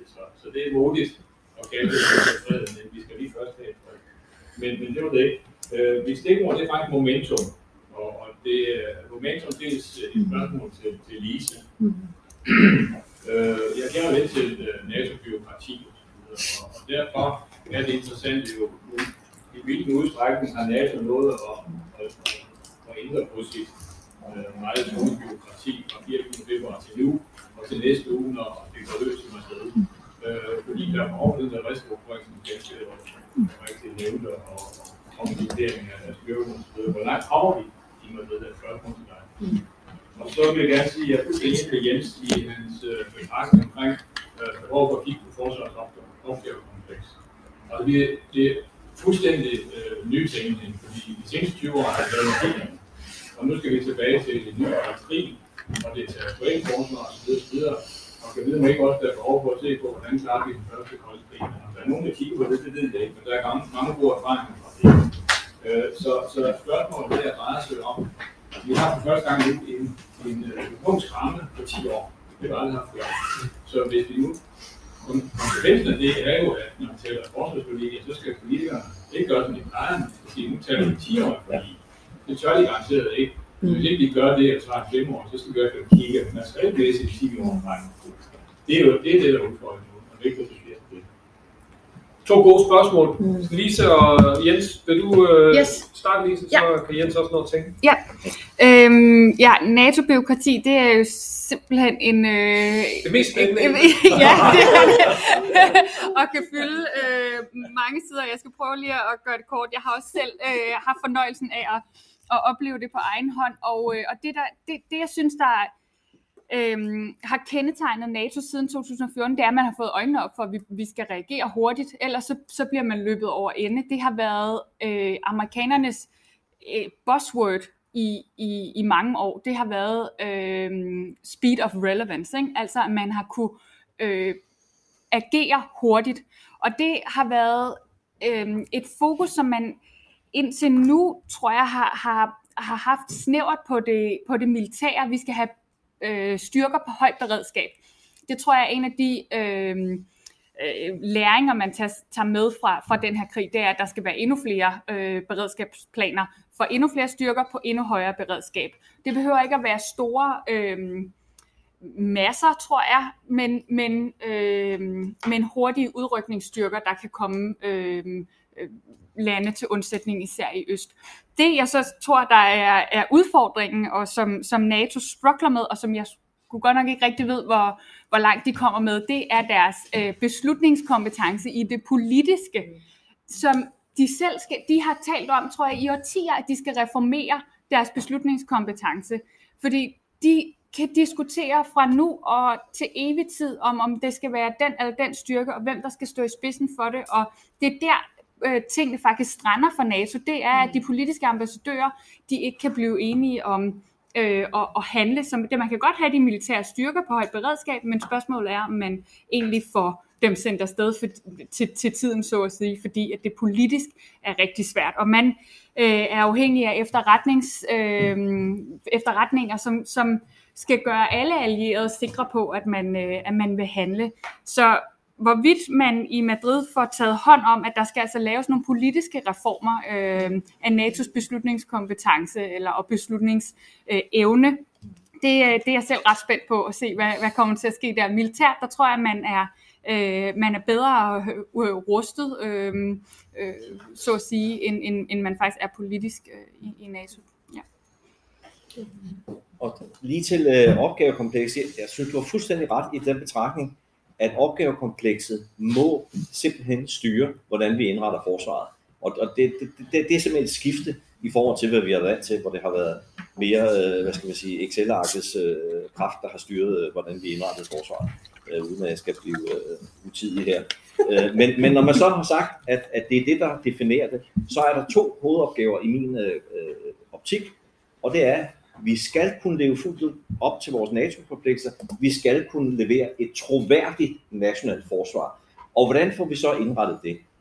En af de ting, som vi har anbefalet flere gange, eller vi har diskuteret og debatteret, det er altså både i forsvarsudvalget og andre gode steder, det er, hvordan får vi lavet nogle mekanismer, der ligesom kan understøtte et forandret opgavekompleks. Og tør politikerne virkelig gå ind og sige, jamen, i det forsvarsloven står der det her. Vi vil gerne have, at I skal kunne det her. Og tør vi binde os op på den lange tidshorisont, der er på de her 10 år. Og for at det skal kunne lade sig gøre, der er det i hvert fald min ydmyge anbefaling, at der må man gå ind og se på de processer, der gør, hvordan indretter vi forsvaret. Og det betyder så både materielmæssigt og personelmæssigt. Men det betyder i allerhøjeste grad også det, at når forliget kigger ind, at man så undervejs kan justere i forhold til en ny sikkerhedspolitisk virkelighed, som på en eller anden måde må manifestere sig, samtidig med, at vi bygger et nyt forsvar version 2.0. Så det er helt klart opgavekompleks, der må, men jeg er ikke sikker på, at politikerne tør tage den, benhårde beslutning og så sige, det her, det er det, hvad dansk forsvar skal kunne. Udover det, der står i forvejen. Men det er en anbefaling i hvert fald, at man gør det. Okay. Ja, bare helt kort, altså der er måske heller ikke nødvendigvis enighed blandt alle om, hvor i det opgavekompleks består. Altså hvor er syddagsordensproblemerne henne? De forsvinder ikke bare fordi, at Rusland er aggressiv i Ukraine. Så jeg tror heller ikke, altså det er da rigtigt nok, at opgavekomplekset skal være styrende, men hvad er opgavekomplekset? Det tror jeg lige, vi skal finde ud af først, ellers er det svært at indrette og styre efter det. Tak. Ja, tak. Den sidste her, den provokerede mig lige til at sige, at NATO er jo en andelsforening. Og hvis man havde effektiviseret den politiske beslutningsproces i retning af det, man taler om for 15-20 år siden, så var NATO, også alle de lande, der ikke ville, så var NATO blevet trukket med ind i krigen i Irak. Og det er et perspektiv, man skal vide, når man begynder at pille ved den politiske beslutningsproces, nemlig at de små lande pludselig kan synes, at det er meget ikke attraktivt at være medlem af NATO, fordi de kan blive klasket op af væggen og trukket med ind i nogle konflikter, som de ikke vil trækkes med ind. Beslutningsprocessen er lavet sådan her af en ganske bestemt grund. At vi så ikke synes, at vi kan producere de resultater, vi vil i øjeblikket, det er en anden snak. Det jeg vil spørge om, det er følgende. Mere permanent NATO-tilstedeværelse i Østeuropa og i Baltikum. Betyder det ikke to ting? For det første, at man må rive NATO-Rusland-rådet i små stykker. Fordi ellers så kan man ikke være permanent til stede med store styrker i Østersøen. Hvis man gør det, betyder det så ikke, at man også river Amel-rapporten i stykker, som siger, vi har to opgaver. Den ene, det er militær sikkerhed. Den anden, det er et fredsdiplomati eller stabilitetsdiplomati. Og der synes jeg måske, at jeg har ikke hørt fra jer fire en antydning af, at I har et bud på, hvad vi gør ved, at når krigens støv har lagt sig, så ligger Rusland der, hvor Rusland ligger, og så har Rusland de atomvåben, Rusland har. Og hvad gør vi så, når vi har sagt, ja, gider vi ikke tale med, I hører ikke til i Europa, I hører ikke til i vores selskaber. Hvordan håndterer vi det, når freden kommer? Ja, tager du lige den, Lisa? Jeg simpelthen, hvis jeg havde svaret, så tror jeg, at jeg havde en anden løn, end den, jeg får nu. Jeg er helt enig i, at problemet, eller ikke problemet, men permanent udstationering af NATO-tropper i øst, det vil jeg også sige, det river jo NATO-Rusland-erklæringen over. Den er måske de facto død, fordi Rusland jo ikke overholder den. Jeg tror dog, det er et stort skridt for NATO. Det har været magtpåliggende for Tyskland især, at vi netop søgte at have en afskrækkelse, en balanceret afskrækkelse i øst, men som samtidig kunne signalere, at den er ikke så aggressiv, så vi ikke også kan søge dialogsporet. Det har jo virkelig været Tysklands holdning. Nu er det jo et nyt Tyskland, og det er jo enormt spændende at se, hvordan formidler og forvalter Tyskland sin rolle i NATO-regi fremover med det skridt, som de nu har taget som en ny sikkerhedspolitisk strategisk, som Berl kalder det, aktør. Det er virkelig noget, jeg vil følge, og har ikke svaret på, hvordan den dynamik så kommer til at se ud, fordi Tyskland jo har været, for mig at se, den mest afgørende spiller for NATO-Rusland-rådet og NATO-Rusland-dialogen indtil nu. Lige nu er der jo ikke nogen dialog mellem NATO og Rusland, og jeg har også svært ved at forestille mig, hvem det er, der kan politisk har kapital til at kunne tage det skridt. Man har jo prøvet, forsøgt fra Macrons side især, og jo blevet skældt ud af de østeuropæiske lande, af netop den grund og sagt, at de siger til Macron straight up, at lad være med at tale med Putin-regimet. Ikke? Så det er jo noget, der virkelig, tror jeg, kan give anledning til knaster i NATO-samarbejdet, og som jeg også påpeger i mit kapitel. Jeg er fuldstændig enig. Rusland ligger, hvor de ligger, og det kommer vi ikke udenom, så man kan jo håbe, det er jo sådan min egen håb for fremtiden, det er, at der er nogen, der tager rollen, som Tyskland har haft, og om det så kan blive Frankrig måske fremover, der netop kan sige, der er en frossen konflikt i Ukraine, men vi skal stadigvæk have en sikkerhedsarkitektur i Europa, hvor vi ikke hver dag ligesom skal true hinanden med vores atomvåben. Ikke? Så virkelig relevant. Jeg har desværre ikke svaret, men vi må følge det tæt, ikke? Bestemt. Ja. Jens, du vil lige... Ja, altså NATO-rådet, det er jo i de facto suspenderet. Der er ikke noget samarbejde der, der er ikke nogen dialog der. Men der vil jeg godt have lov til, hvis vi kan drage en parallel til Arktisk Råd også. Der gjorde de fleste lande jo det, efter Rusland, selvom Rusland har formandskabet, sagde, nej tak, nu suspenderer vi os selv. Og det er måske meget klogt lige i den her situation, vi er i. Men lige så vel som Rusland vil bestå i forhold til NATO, så vil Rusland også bestå i forhold til det arktiske. Og på et eller andet tidspunkt, eller det kan godt være, at man i sådan en interimperiode her kan gå videre i A7-gruppen, eller hvad man nu skal kalde den. Og det kan der være forskellige holdninger til, om man skal gøre eller ej. Men samarbejde er nødvendigt stadigvæk uden om Rusland i den her periode, hvor Rusland er en krigerisk nation. Men Rusland vil bestå, og navnlig i det arktiske vil der være, ligesom der vil være for NATO, også et behov for samarbejde efter fred. I min optik, ja. Vi bliver nødt til at vi skal have resten på banen også, og dernede... Ja, det er næsten opfølgende på det, Lise sagde om. Ja, det er derfor, at den politiske kapital fra Frankrig og Tyskland er blevet så forringet på grund af deres nationale interesser og anderledes oplevelse af krigen i Ukraine. Om den har lidt skadet, det er det ene, og om vi i virkeligheden også er vidne til fremkomsten af en ny akse i Europa, nemlig aksen mellem de 40 millioner ukrainere og Polen, der har tætte historiske bånd, der ikke været så tæt i næsten 100 år ved at genopdage hinanden. Vi vil se de her to akser fylde mere, eller har I nogen bud på, hvordan de to akser vil komme til at se ud på lang sigt? Det må også være dejligt. Jamen Frankrig og Tyskland, de har jo faktisk forsøgt, især i sådan begyndelsen af krigen, og også lige op til at søge en dialog, prøve det diplomatiske spor. Og desværre jo uden succes, det må vi jo konstatere. Der var ikke rigtig noget at gøre, selvom at der jo virkelig var et diplomatkorps, der sat ind i starten af februar, og man prøvede at søge dialogen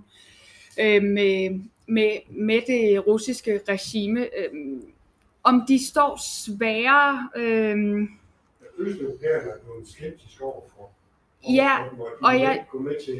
til flertalsafgørelser med henvisning til deres optræden her under konflikten, hvor europæisk enhed er afgørende, har vi set, at markere sig selvstændigt.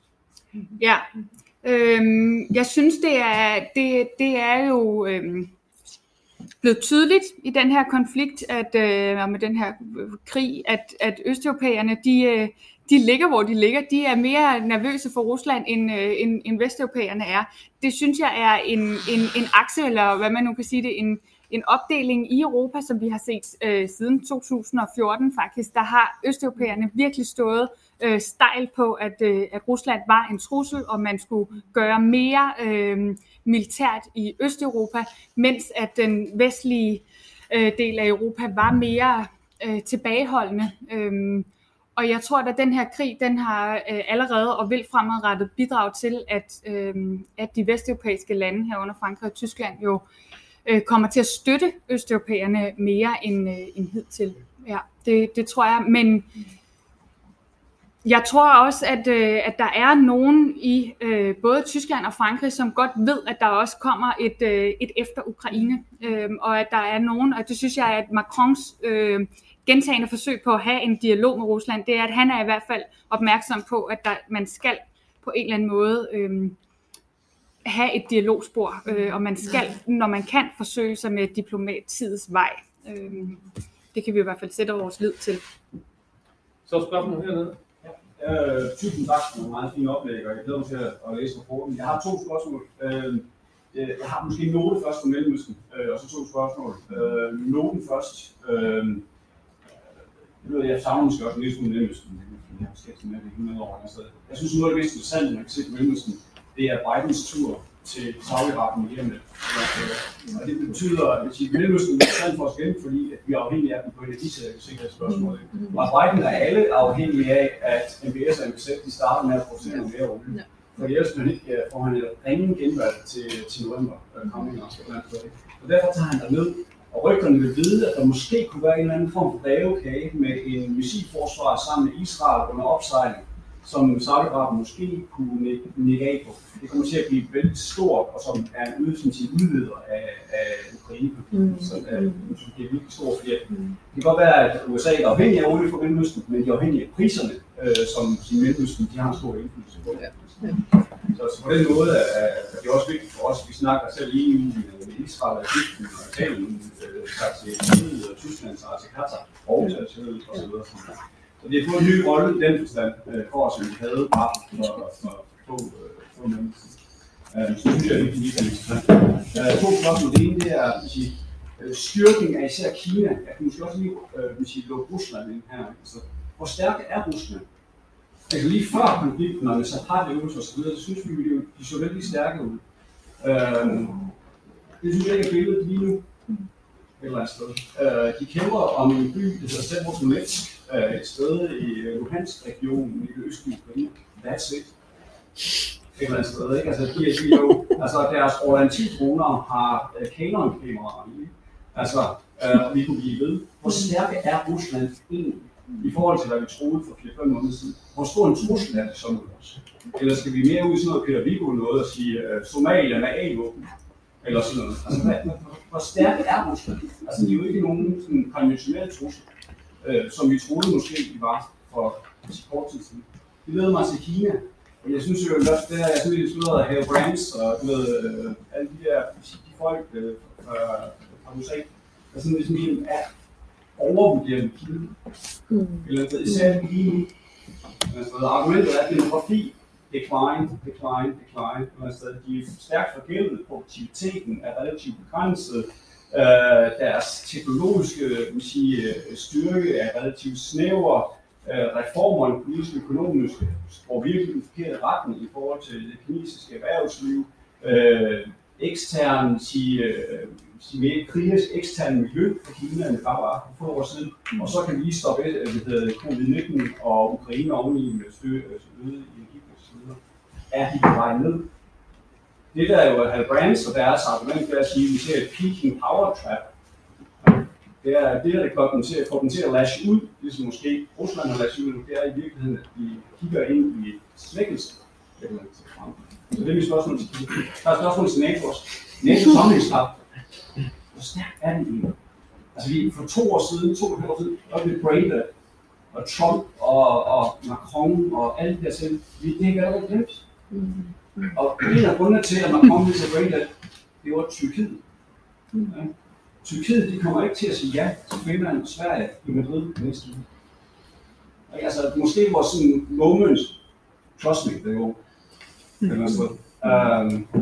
fordi at Erdogan er meget afhængig, der er en arkitekt, indrigspolitik, som er meget vigtig. Hvor stærk er alliancen i den her samfundskraftmæssigt?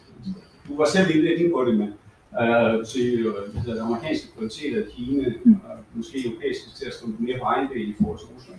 Men den her også, altså, det er ikke så lang tid siden, vi har oplevet noget helt andet. Hvis nu Trump kommer tilbage, eller DeSantis, eller hvem det nu er, hvor står vi så om bare få år? Så det var sådan mine to spørgsmål. Kina især, og så synes jeg. Og så var der lige spørgsmål fra dig også. Det tager vi så med, og så giver vi alle i panelet en chance for at svare på det, de nu gerne vil svare på. Ja. Så kom med dit spørgsmål. Nej, bagved, undskyld. Ja, nej, solbrillerne i panelet. Jeg hedder Anne, og jeg er uddannet psykolog og valghedskonsulent over på Hvide og Kommunikationsskab. Og jeg interesserer mig rigtig meget for, hvordan at Ukraine-krisen og covid har skabt en eller anden form for sikkerheds- og beredskabspolitisk bevidsthed i sundhedsvæsenet.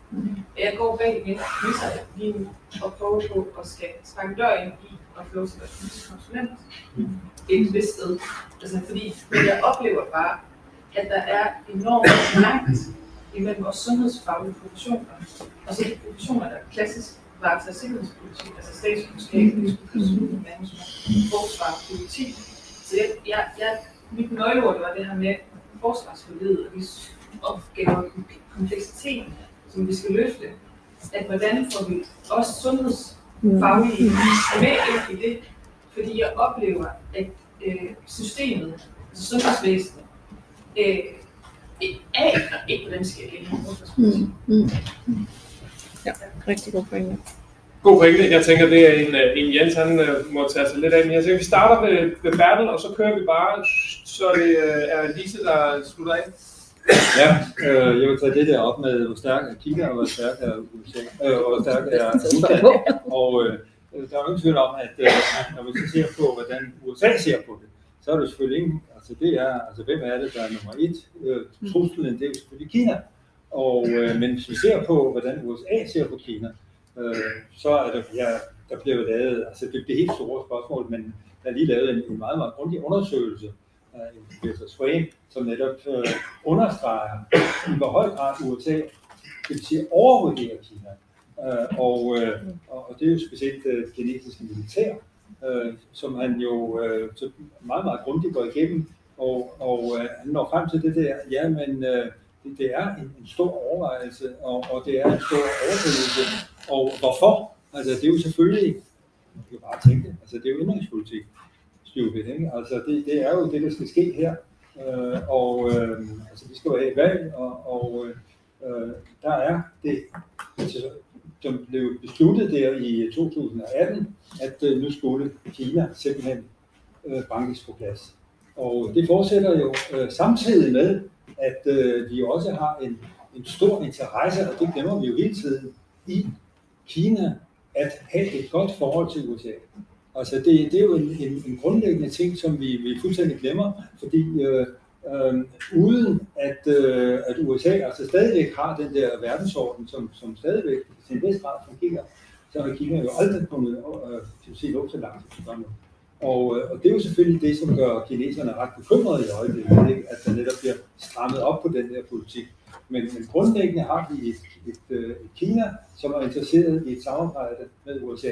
Vi har derimod et Rusland, som ikke er interesseret i et samarbejde med USA. Og der er en stor forskel, fordi det, som Rusland ser som negativt, det er jo i virkeligheden den vestlige kultur. Og det er jo også lige så negativt indstillet over for Europa, som de er over for USA. Og det er Kina jo ikke. Kina er jo dybt interesseret i at have et tæt samarbejde med Europa. Så der er altså nogle gevaldige forskelle her, som gør, at i sig selv, så ser du et Rusland, som jo er svækket, og som jo også nu er inde i en nedgang, ikke? Men også et Rusland, som USA ikke vil acceptere, altså forsvinder ud af billedet. Jeg synes, vi skal et øjeblik vende tilbage til netop det, der skete under den kolde krig. Altså, der var det jo tilfældet, når du henviste til Hamel, ikke? Den meget, meget vigtige ting, altså det hele den kolde krig, vi ud på, det var jo forhandling. Og det var jo ustandselige forhandlinger, og det er jo på en måde altså ude af billedet nu, netop på grund af, og det er jo så, kan jo forklares helt, altså vi har et svagt Rusland, og på den måde er det ikke inde i ligningen på samme måde som Kina er. Tak, Bert. Jens? Ja, jeg vil svare med hensyn til Rusland og hvor stærkt det er. Der er ligesom tre ting, man er nødt til at se på det, det er materiel, personel og så evner i det her tilfælde, ikke? Materielmæssigt set er der nogen analytikere, nogle tænketanker, der siger, at vi er nede på en størrelsesorden, der hedder 40-60% af de oprindelige lagre. Og der er noget, der kunne underbygge det her. Eksempelvis anvender man nu sømålsmissiler, som egentlig skulle være mod skibe, men de bliver nu anvendt til at hælde ind over Odessa. Og det kunne indikere lidt af, at man har skudt tom i hvert fald for kalibermissiler ude i flåden, og ikke evner at reproducere det i tilstrækkelig grad.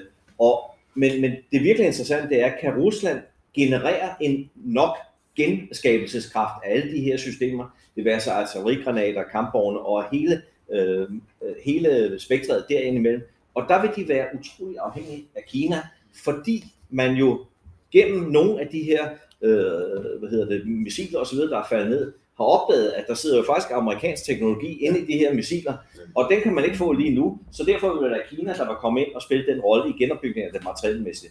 Der, hvor den kniber endnu mere, det er på det personelmæssige område, fordi der er det altså førsteårslærlingen, var jeg lige ved at sige, som er gået ind i krigen her mod Ukraine, og det er jo der, at kamptrænede ukrainske modstands er langt overlegen i den henseende, men det er ikke det samme som at sige, at man skal undervurdere det, fordi Rusland, de lærer også deres fejl.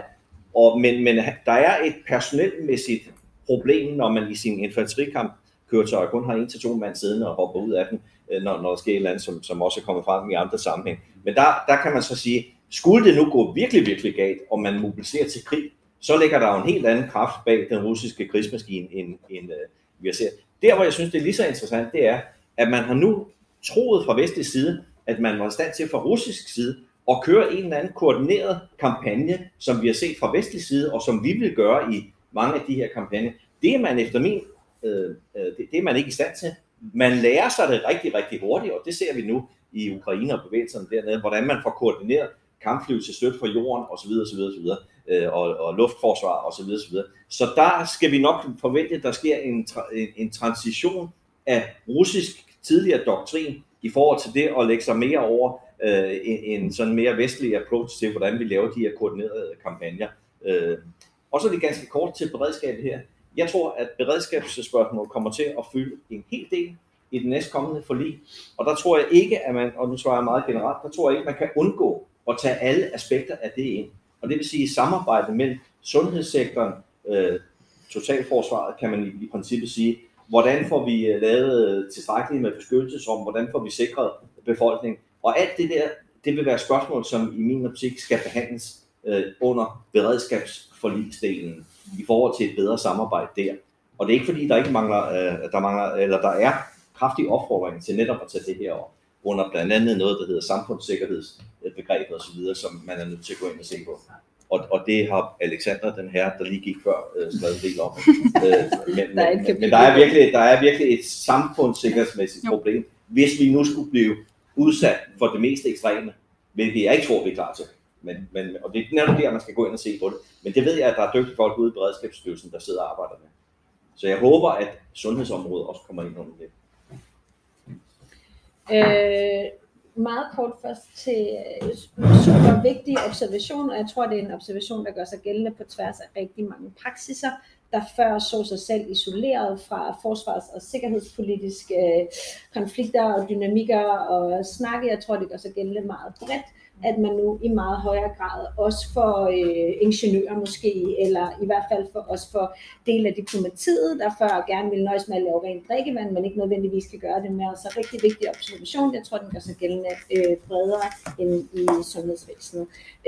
På Rusland vil jeg sige, jeg tror min pointe med det at skelne mellem det synlige og meget showy, og det meget mere shadowy i rapportens kapitel, er, at det kan godt være, at Rusland ikke er stærk i Afrika på de traditionelle parametre, så alle de annoncerede flådebaser har vi ikke set nogen som helst mursten lagt til, og der kommer ikke til at være det samme salg af våben, som vi ellers har set. Tværtimod måske, så kommer Rusland til at bede Nigeria om at levere noget.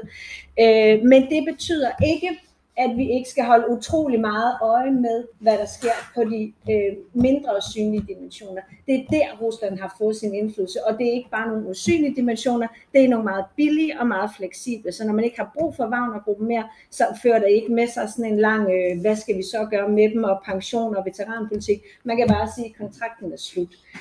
Så man kan ligesom bruge dem, så længe man vil, og hvis de så oven i købet kan være selvfinansierende, så tror jeg, det er virkelig vigtigt at holde øje med, selvom at mange af de synlige parametre ikke tyder på, at Rusland er helt vildt stærk. Det betyder jo så også, at det ikke bliver en aktør på det afrikanske kontinent. Jeg tror, vi kommer til at se forsvinde anytime soon, som betyder for liberale interventionsaktører, at vi virkelig er nødt til at tage seriøst, hvad vi gør på et kontinent, hvor Rusland har sat nogle aftryk, som kommer til at fortsætte ud i fremtiden. Hvad gør vi i Mali? Venter vi bare og ser på, at måske fik de ikke den sikkerhed, de havde ønsket fra Rusland, og så må vi se til der. Håber vi på, at Burkina Faso ikke er de næste, der vender sig mod Rusland? Hvad med sandsynligheden for øget flygtningestrøm, fordi nogle af konfliktdynamikkerne også godt kan forestille sig at blive forværret? Hvad hvis Wagnergruppen begynder at rekruttere på det afrikanske kontinent? Så selvom Rusland ikke er stærk på den traditionelle slagmark, betyder det ikke, at vi ikke skal holde øje med, hvordan de agerer på det afrikanske kontinent. Yes, og til sammenholdet i NATO. Ja, tak for det spørgsmål. Nej, jeg tror faktisk, man er færdig med at rally around the flag, og det satte Tyrkiet jo virkelig et punktum for.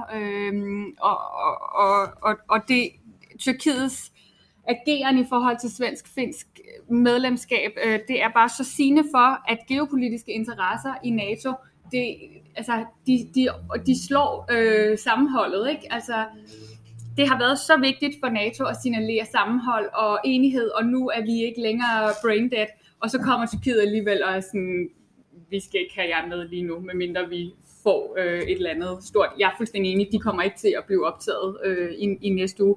Jeg tror dog, de kommer med, men jeg tror bare, Tyrkiet får en ordentlig lunds. På næsten alle andre områder i NATO tror jeg også, man sagtens kan blive uenig igen. Nu har man vist, at man var enige om, at der hurtigt skulle aktiveres nogle beredskaber, der skulle sendes nogle styrker til øst. Men nu kommer der jo spørgsmålet om, hvilken form for nuklear alliance er NATO? Hvor skal de her nukleare våben af amerikanske. Hvor skal de udstationeres henne? Skal de til øst? Det er der nogen i øst, der gerne vil. Det er der helt sikkert nogen i vest, der ikke er interesseret i, ikke? Hvordan skal NATO's open door-politik i forhold til andre nye medlemmer? Der er Georgien, der er Ukraine, der er Bosnien-Herzegovina. Det er nogle lande, som både Kina og Rusland har økonomiske og geopolitiske interesser i.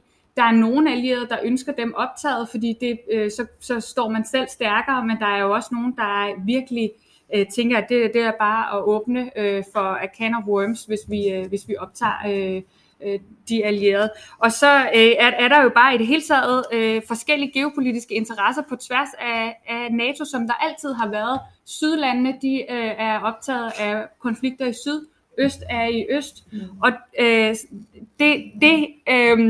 der kommer til at være, tror jeg, sådan helt springfarligt, det er, at USA jo har ændret retning, så de er ikke dybt involveret i, hvordan man lige løser balancen mellem syd og øst i Europa.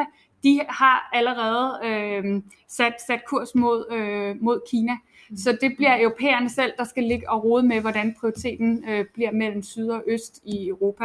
Og det tror jeg bliver svært for NATO. Ja. Så sammenholdet, det tror jeg bliver udfordret. Ja. Så, og hvis jeg skal have det sidste ord, så vil jeg også bare lige sige tak til jer som redaktør for hele holdet her, men også for alle, der har bidraget. Det har været en kæmpe fornøjelse at skrive sammen med jer. Jeg vil også gerne sige tusind tak til jer, fordi at I gad være panel, og ikke mindst tak til alle jer, der kom og stillede super gode spørgsmål. Vi gik over tiden, men det gør ikke noget, fordi at jeg synes, det er en vigtig debat, og det er vigtigt, at vi bliver ved med at snakke om de her ting, fordi at den sikkerhedspolitiske situation i Europa er alvorlig, som den ikke har været, mens jeg har været voksen i hvert fald.